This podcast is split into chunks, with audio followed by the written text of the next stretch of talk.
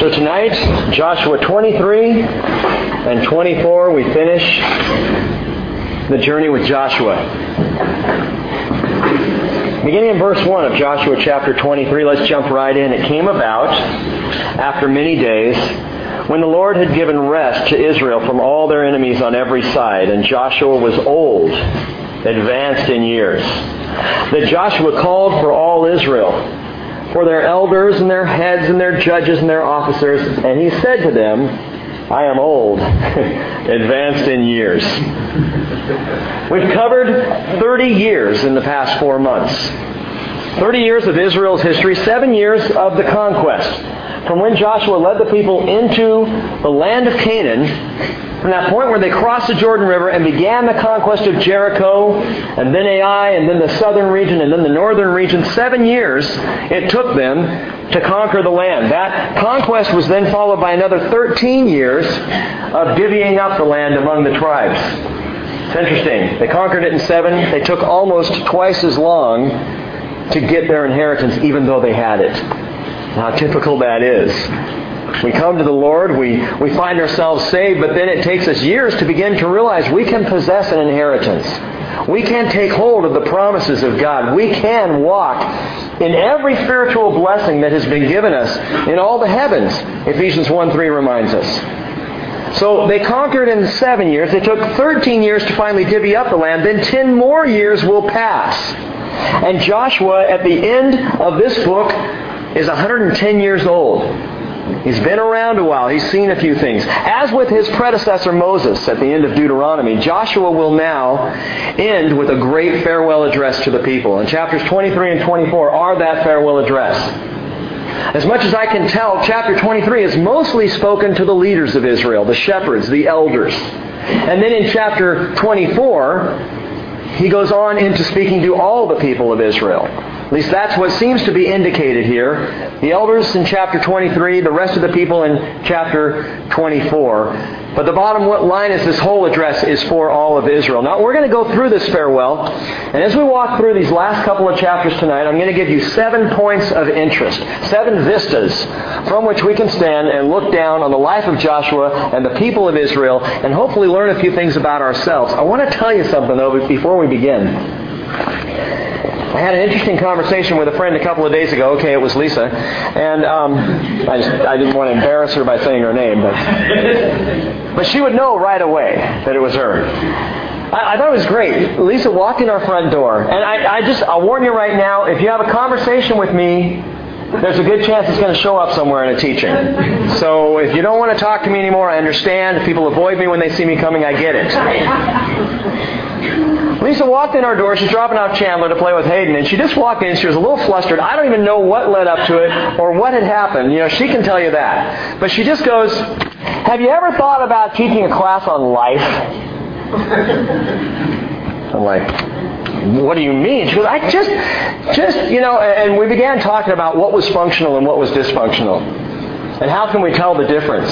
And I'm laughing to myself the whole time because I'm thinking, as Lisa's asking this question, that I'm not sure there is such a thing as functional. I'm pretty convinced we are all dysfunctional. It's called the sin nature. And it infects every family and every person. It doesn't matter how self-righteous you may puff yourself up to be. You're still dysfunctional, my friend. But she's asking, can we do a class on life? And, and, and it threw me back several years to when I used to do things like that in ministry. And I realized I haven't done a special class in three years. I haven't taken a topic and said, for the next five weeks, we're going to deal with this.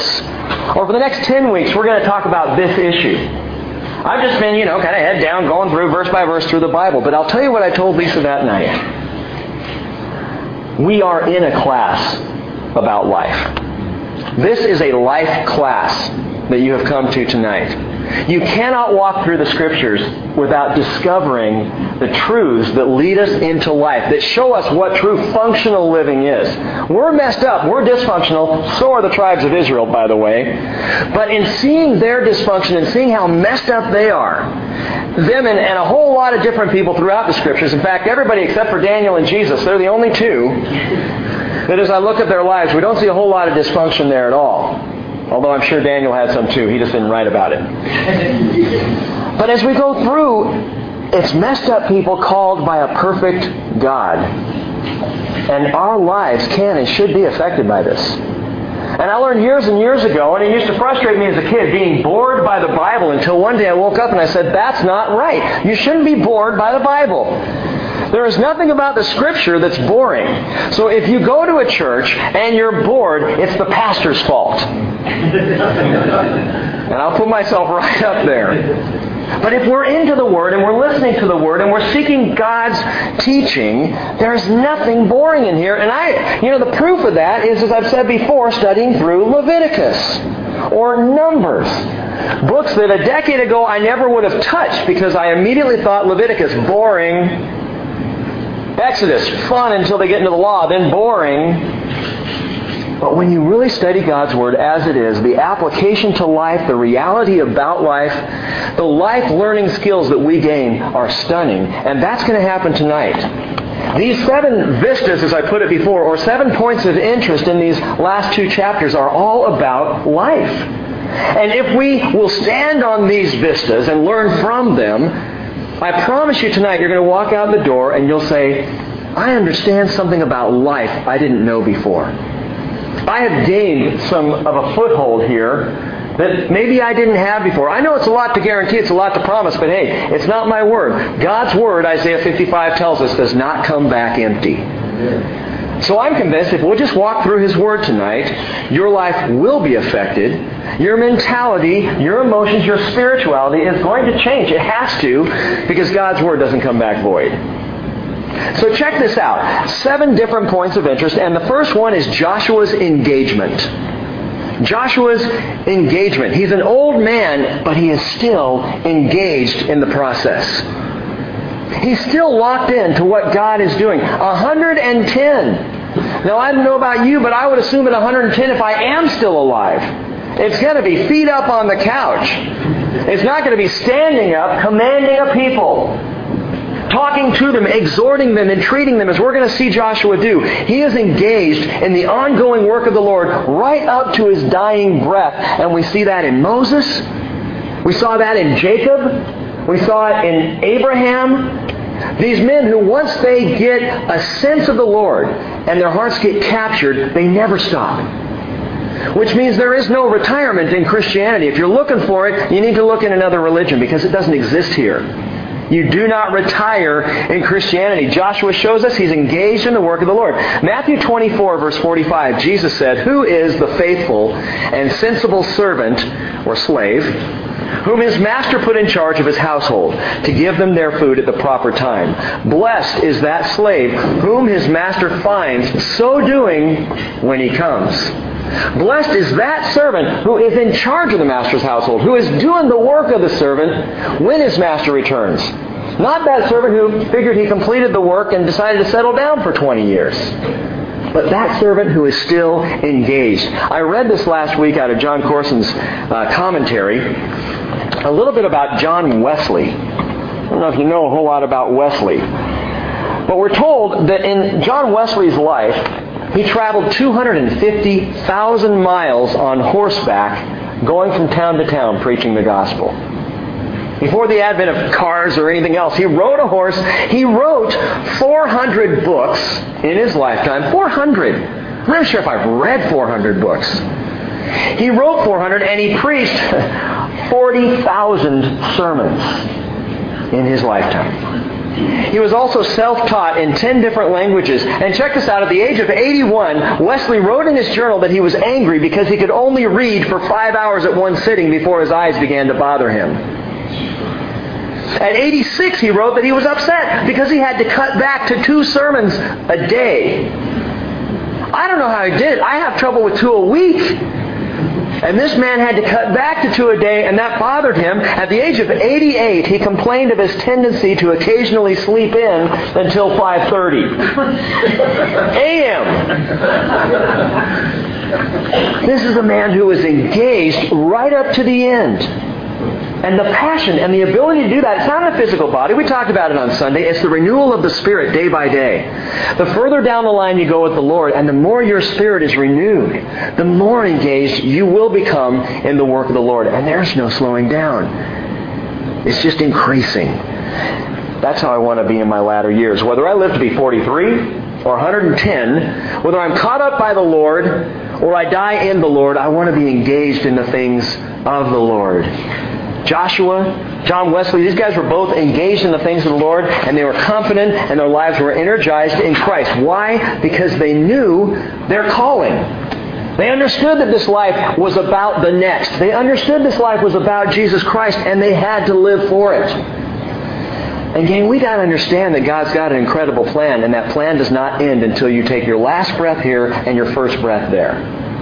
The plan is ongoing. Do not let any voices or any people tell you that it ends at a certain time. As long as you're walking this planet, as long as you're coherent, you are part of that sovereign plan. Moses and Joshua both began their leadership at the age of eighty.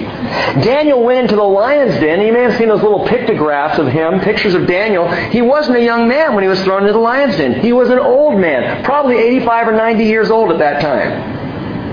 He was of that age, possibly the mid-nineties, when he received that amazing prophecy in Daniel chapter nine. Poring over the Scriptures, praying his heart out to the Lord. Of course, you know the Apostle John received the revelation of Jesus Christ while he was exiled on the Isle of Patmos in his nineties.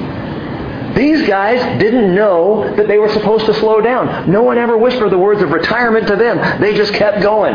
They were engaged in the process. Engagement. I really like that word, because there's a military sense into it. It, it speaks of taking on the enemy, storming the gates, advancing, and holding in the heat of battle.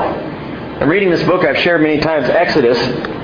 And one of the things that's interesting is in the Arab-Israeli War, the War of Independence in nineteen forty-eight, the biggest challenge that the Israelites had, or the Israelis had at that time, was just holding on to these little kibbutzes placed all around Israel. If they could hold them, that was the key to success. And when they did take land, they had to hold it. They were engaged in the fight. But engagement isn't just a military word, is it? It's also a marital word. And for us to be engaged in the process, engaged in what God is doing, it indicates that we're preparing for something. Revelation nineteen seven says, "Let us rejoice and be glad, and give the glory to Him, for the marriage of the Lamb has come, and His bride has made herself ready." How do I make myself ready for the great marriage of the Lamb? Stay engaged. Stay engaged. I was thinking back to my own engagement, and, and how much, you know, there wasn't a single thing Cheryl asked me to do that I didn't want to do. Now, there are a lot of times she asks me to do something and I really don't want to do it. But man, when I was engaged, because that wedding day was looming. It was out there. I was heading for something. Joshua was engaged, and that's how we are called to be. Living, looking forward to our wedding day. In fact, much of my preparation for the marriage of the Lamb happens in that very expectation that the Lamb is coming to get me, that Jesus is returning to call me home. First Peter one thirteen, Peter says, "Prepare your minds for action. Keep sober in spirit. Fix your hope completely on the grace to be brought to you at the revelation of Jesus Christ." What are you hoping for? I'm hoping for the revelation of Jesus Christ. I'm looking for that day. I am excited about it. John says in First John three, verse two, "We know that when He appears, we will be like Him, because we will see Him just as He is. And everyone who has this hope fixed on Him purifies himself just as He is pure." It's an ongoing process. We had a great conversation in our Shepherd's meeting last night about what it really means to unconditionally love. I figured, you know, if I'm going to tell the whole fellowship, hey, we need to, we have been called to unconditional loving, to agape love, I think we probably ought to talk about it among the leaders. And so we did last night. And one of the things that was brought up and shared was this whole idea that it is a process that we enter into. You don't immediately jump from brotherly love to agape, unconditional love. You enter into a process where day by day you're saying, "Lord, purify me to love like you love. Help me to love the way you do. Teach me, whatever it takes.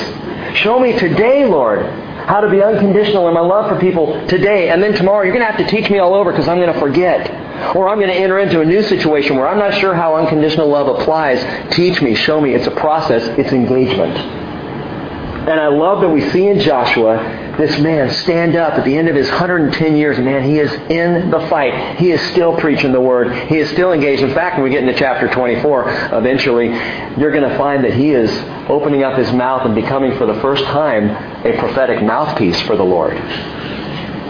He's given prophecies, but he's going to open his mouth, and the Lord is going to begin to speak through Joshua in chapter twenty-four. So engaged is this man in his latter years. If you want a life that's working, it begins with engagement, being engaged. Verse three goes on and tells us, "And you have seen all that the Lord your God has done to all these nations because of you. For the Lord your God is He who has been fighting for you." Joshua's exaltation. This to number two. Joshua's engagement. Now we look at Joshua's exaltation, and it's amazing. Who's exalted? Who gets the credit for leading these people across the Jordan and taking the cities and divvying up the land? The Lord does. Joshua takes no credit for himself, although he could. Although in our mindset he probably should. He was the commander. He led. He drew up the battle plans. Or, okay, so it was the Lord. But he listened to the Lord. Doesn't Joshua get any credit? He doesn't want it. Joshua's exaltation is of the Lord. Joshua says, look at all that He's done. He's the one who's been fighting for you, not me. I've just been one among you. Joshua literally removes himself from the equation as he exalts and praises the Father. And by the way, that's exactly what our Joshua did. Over and over and over. Matthew fifteen thirty-one says, "The crowd marveled as they saw the mute speaking, the crippled restored, the lame walking, and the blind seeing. And they said, 'This Jesus is a great guy.'" Well, that's not what it says. It says, "And they glorified the God of Israel." There was something about the way Jesus healed, and the way He taught, and the way He moved and acted when He walked the face of the earth, that caused people to immediately look up and praise God. Even though He was God, we know that. Looking back, we understand. Emmanuel, God with us, He was God in the flesh. And yet, Jesus had this way of turning all of the praise and the worship back to the Father. And when people saw Him at work and saw Him doing His thing, they praised the God of Israel. Luke twenty-four fifty-two, talking about the ascension of Jesus, says, "While He was blessing them," so that's fifty-one, "He parted from them and was carried up into heaven, and they, after worshiping Him, returned to Jerusalem with great joy." And verse fifty-three in Luke says, "They were continually in the temple praising God." Praising God. Worshiping the Father. Because Jesus' actions always directed glory to the Father. And by the way, consequently, the Father always turns the glory back to the Son. I love the study of the Trinity. Because within the Trinity, what you see is Father glorifying Son, Son glorifying Father, Holy Spirit glorifying Son. I mean, they, they glorify each other. You know, all within this monotheistic Godhead, this one God who we love, but who has expressed Himself in Jesus the Son, in the Holy Spirit, and in God the Father, they all tend to focus on the others and send glory in the other direction. And that's amazing, and it's wonderful. And Paul says this is exactly how we are to live. Here's another life principle for you, Lisa, all right? Life principle. Live your life with godly exaltation. If you want to have peace and joy and, and functionality in your life, don't take the credit. In every opportunity you have, turn it around to the Lord. Godly exaltation. Philippians chapter two, verse five, Paul says, "Have this attitude in yourselves, which was also in Christ Jesus, who, although He existed in the form of God, did not regard equality with God a thing to be grasped, but emptied Himself." Problem is, too many of us want to be God. Too many of us want to claim lordship over our lives or over the lives of others. And the reality is, we are not God. We never will be God. We will never even be God with a little g. We're never going to have our own planets or our own solar systems. It's not going to happen that way. There's one God, and you and I are not Him. And so godly exaltation is how Jesus lived. It's what we see in Joshua. And Jesus invites us to share that mentality. And Jesus said in Matthew five sixteen, "Let your light shine before men in such a way that they may see your good works and do what? Glorify your Father who is in heaven." Live your life in such a way that when people see you doing what you're doing for the Lord, all they do is glorify the Lord, and it never comes back to you. Duck your head and let the glory go right on up to God. Joshua is engaged. Joshua Joshua is exalting the Lord. Number three, Joshua's encouragement. Verse four. Joshua's encouragement. He says, "See, I have apportioned to you these nations which remain as an inheritance for your tribes, with all the nations which I have cut off, from the Jordan even to the great sea, toward the setting of the sun. The Lord your God, He will thrust them out from before you and drive them from before you, and you will possess their land just as the Lord your God promised you." And you might go, wait a minute though. I thought we read before that Joshua said God already did that. Back back in chapter twenty-three, if you just look back there, or chapter twenty-one, where is it? Yeah, chapter twenty-one, verse forty-five says, "Not one of the good promises which the Lord had made to the house of all Israel failed. All came to pass." Well, over here Joshua is saying, the Lord will thrust them out from before you, drive them out from before you, and you will possess their land just as the Lord your God promised you. It sounds like there's still more work to be done, and there is, but listen, here's the key. The Lord has given them the land. He has given them possession. But there's still work to be done. There are still bodies of outsiders, of Canaanites, of, of people that need to be driven out. And Joshua says, God will do it. He will thrust them out before you, but you have a responsibility. You possess. He drives, you possess. He pushes them out. You take that land and hold it. You keep it, Israel. You take hold of the promises of God. This is Joshua's encouragement. And again, as I said before, there is no such thing as retiring in Christianity. There is no such thing as passive Christianity. It's far too much of that. Let me just say honestly, in the church today, there is far too much pew-sitting, seat-warming, passive, I'll show up but don't ask me to be involved Christianity. I'll be part of that fellowship because I like the music. I don't want to serve. I got a lot of busyness at work. You know, I've got a whole family I'm raising. I've got too much going on in my life. I'll be there, but I don't, I don't want to engage. Joshua is encouraging otherwise. God's going to drive out the problems, the sin, the challenges in your life, but He wants you to possess the promises that He's given you. He wants you to take hold of what God has given. The Lord will drive them out. You and I, we possess. Going on, Joshua says, be very firm. Keep and do all that is written in the book of the law of Moses, so that you may not turn aside from it to the right hand or to the left, so that you will not associate with these nations, these which remain among you, or mention the name of their gods, or make anyone swear by them, or serve them, or bow down to them. Verse eight, you are to cling to the Lord your God, as you have done this day. For the Lord has driven out great and strong nations from before you, and as for you, no man has stood before you to this day. One of your men puts to flight a thousand. For the Lord your God is He who fights for you, just as He promised you. God fights for you. I really like that. God goes ahead of you. God drives out before you. You possess what's left behind. You grab hold of those promises. In that, in that war of nineteen forty-eight, all these kibbutzes are called kibbutzim. All these different, that's the plural for kibbutz.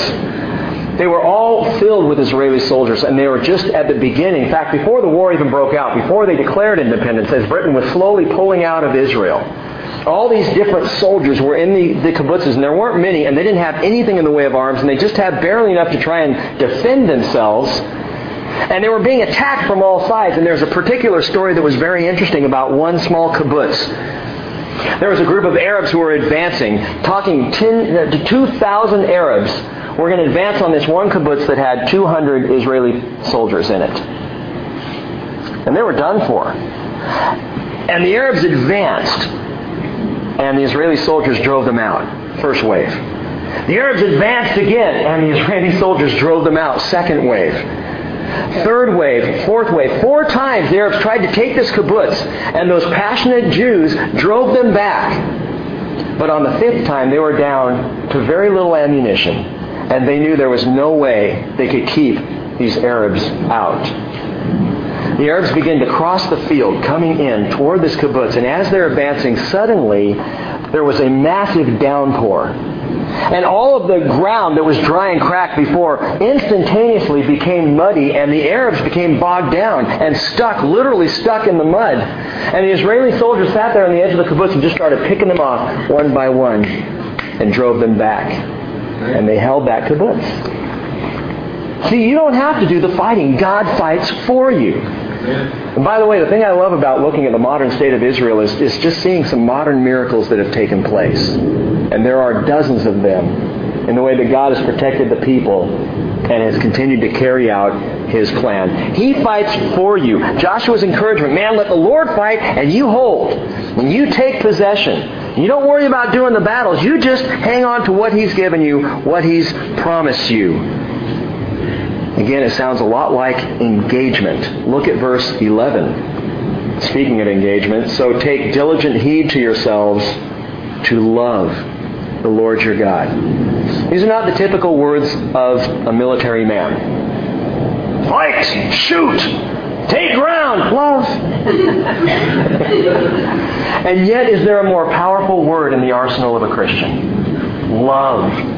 And Joshua says, love the Lord your God. Let that be what you're about. You want to take and hold property, possessions, promises. Love the Lord your God with all your heart, with all your mind, with all your soul, with all your strength. It is dynamic and it's active. And by the way, truly loving the Lord your God affects the way you treat people. You cannot love the Lord your God and not love people. I've heard it said, this is a difficult saying, I'm going to say it anyway. You only love the Lord as much as the person you love the least. Now, I'm not sure if I totally agree with that, because I don't like how that makes me feel. And it's not Scripture, so we're okay. But the reality, gang, is that the Bible does tell us you cannot say I love God and hate your brother. Can't do it. If you have hate in your heart for anyone, you don't love God. Which is why I think Jesus says the first and greatest commandment is love the Lord your God with all your heart, mind, soul, and strength. Because if you do that first, then the second commandment, loving your neighbor as yourself, it's easier to do when you have a passionate love for the Lord your God. Because you know what? The more you love the Lord, the more you're aware of the mind of the Lord. And as you begin to see people the way He does, you have to love them because He does. So Joshua says, love. Hang on. We, we talked about this Sunday. Peter, John chapter twenty-one. Peter, Jesus said, do you love me? Yes, Lord, I really like you. All right, I'll take really like, Jesus says. I'll take brotherly love right now. You really like me? Then what does He tell Peter to do? Tend my sheep. Shepherd my lambs. Feed my lambs. You really love me? Show me by the way you love other people. Loving the Lord, by the way, also challenges us to throw out anything that might threaten or replace the Lord. Anything in our lives that might get in the way of that love relationship that we have, Joshua tells the people, and the Lord would tell you and I tonight, to throw it out of our lives. Joshua says here, in the verses right before this, verse seven, he says, don't even mention the name of their gods. Don't even speak. Oh yeah, the Canaanites, they had that god Molech, you know. The Amalekites, they had that god Baal. Don't even go there. Don't even mention the name. Why, Joshua? Because he knew something. He knew something. And it's here that Joshua's tone gets deadly serious. He moves from encouragement now to number four, Joshua's entreaty. As he begins to entreat, literally to warn the people. Verse twelve, he says, if you ever go back and cling to the rest of these nations, these which remain among you, and you intermarry with them, so that you associate with them and they with you, know with certainty that the Lord your God will not continue to drive out these nations from before you, but they will be a snare and a trap to you, and a whip on your sides and thorns in your eyes until you perish from off this good land which the Lord your God has given you. And you might say, well, wait a minute, that sounds kind of racist. Don't intermarry, have nothing to do with these other people. It's not racist, gang. It's protection. Remember, the people that were in the land at the time, the Canaanites, were sick with their sin. Their paganism was so bad that after four hundred years of patience and mercy, God finally says, we got to shoot this rabid dog. We got to take him out. Because generation after generation of children are either being slaughtered on the hot arms of Molech, the idol, or they're growing up to slaughter their children on the arms of Molech.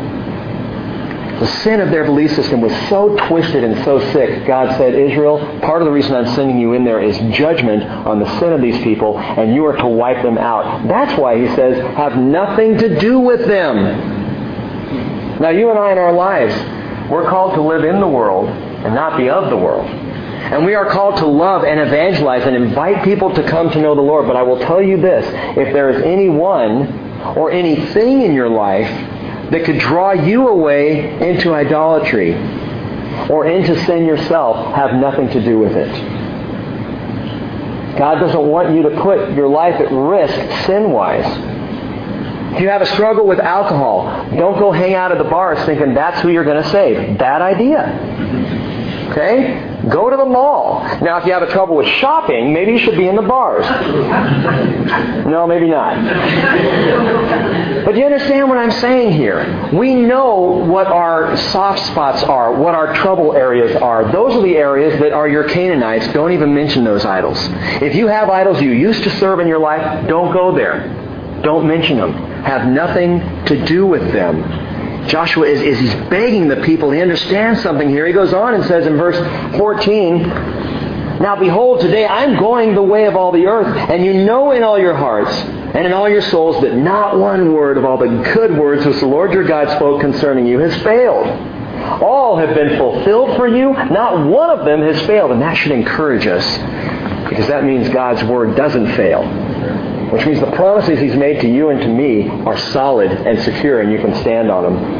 Verse fifteen, it says, it shall come about that just as all the good words which the Lord your God spoke to you have come upon you, so the Lord will bring upon you all the threats, until he has destroyed you from off this good land which the Lord your God has given you. When you transgress, notice now Joshua's not saying if. He's saying when you transgress the covenant of the Lord your God, which he commanded you, and go and serve other gods and bow down to them, then the anger of the Lord will burn against you, and you will perish quickly from off the good land which he has given to you. This is not what might happen to Israel. These last two verses of chapter twenty-three are prophecy. This is when you do this, here's what's going to happen. He's doing exactly what Moses did at the end of Deuteronomy. Israel, you're going to sin. You're going to break the covenant. You're going to violate it, and God's going to kick you out of the land. And that's what's coming. And even though it's it's it's mixed up with, with begging and entreaty and please don't let go of the Lord. Cling to Him. Love Him. The truth is here. This is coming. You will do this when you transgress the covenant. Something we need to understand about Israel and why their whole history is part of this deal is God is showing us the result of sin. First, He chose, chose to show, show us the result of sin with a people.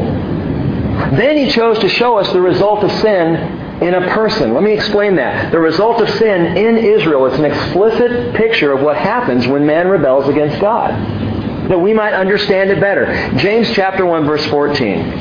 James says, when each one is tempted, he is carried away and enticed by his own lust. And then when lust is conceived, it gives birth to sin. And when sin is accomplished or full grown, it brings forth death. That's the process.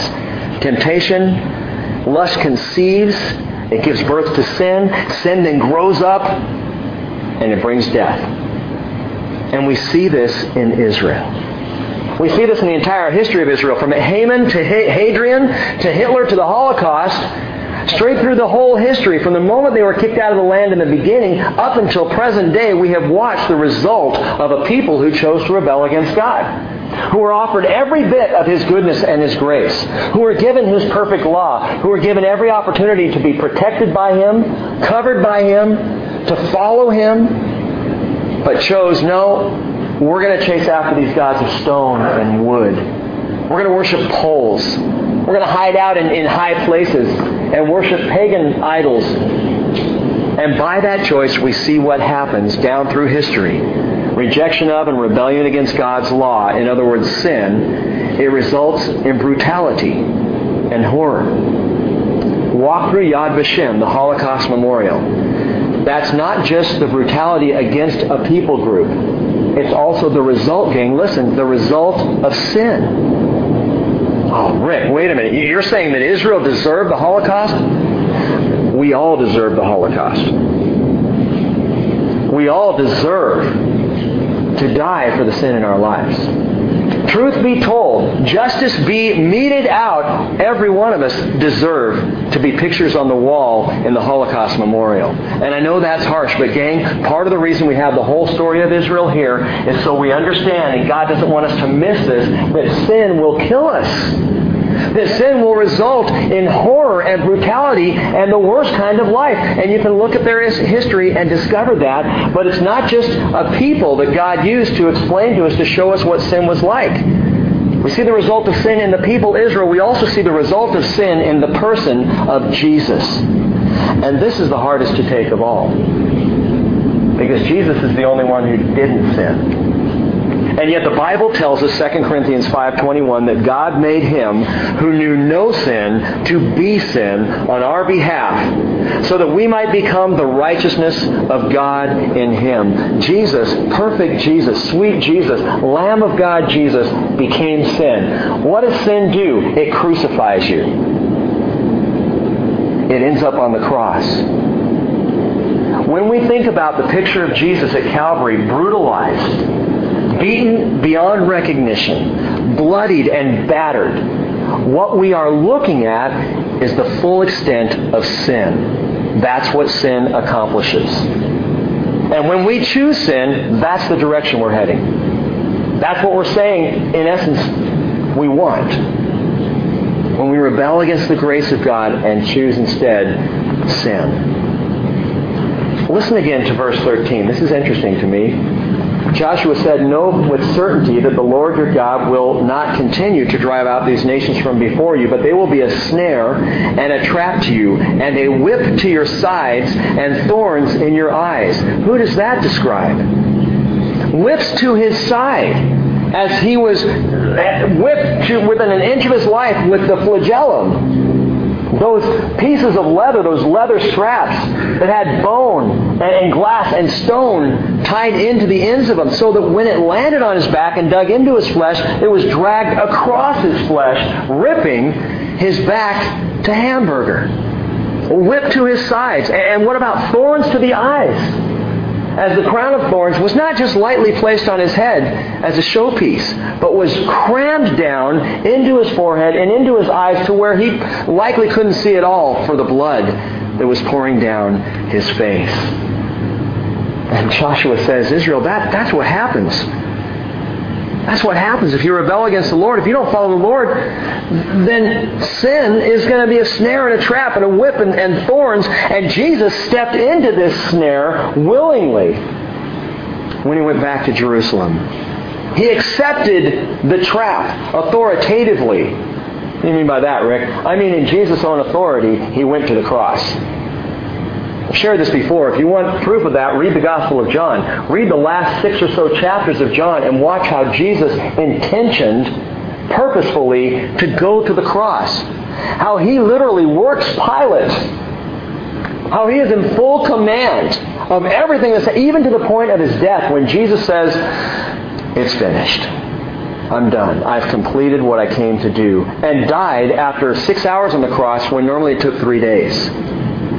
And so he was in control, but he accepted that trap and the whip applied to his side, the thorns pressed into his skull. The punishment that Joshua the son of Nun said would come upon Israel was literally borne on the, on the shoulders of Joshua the son of God, Yeshua, at Calvary.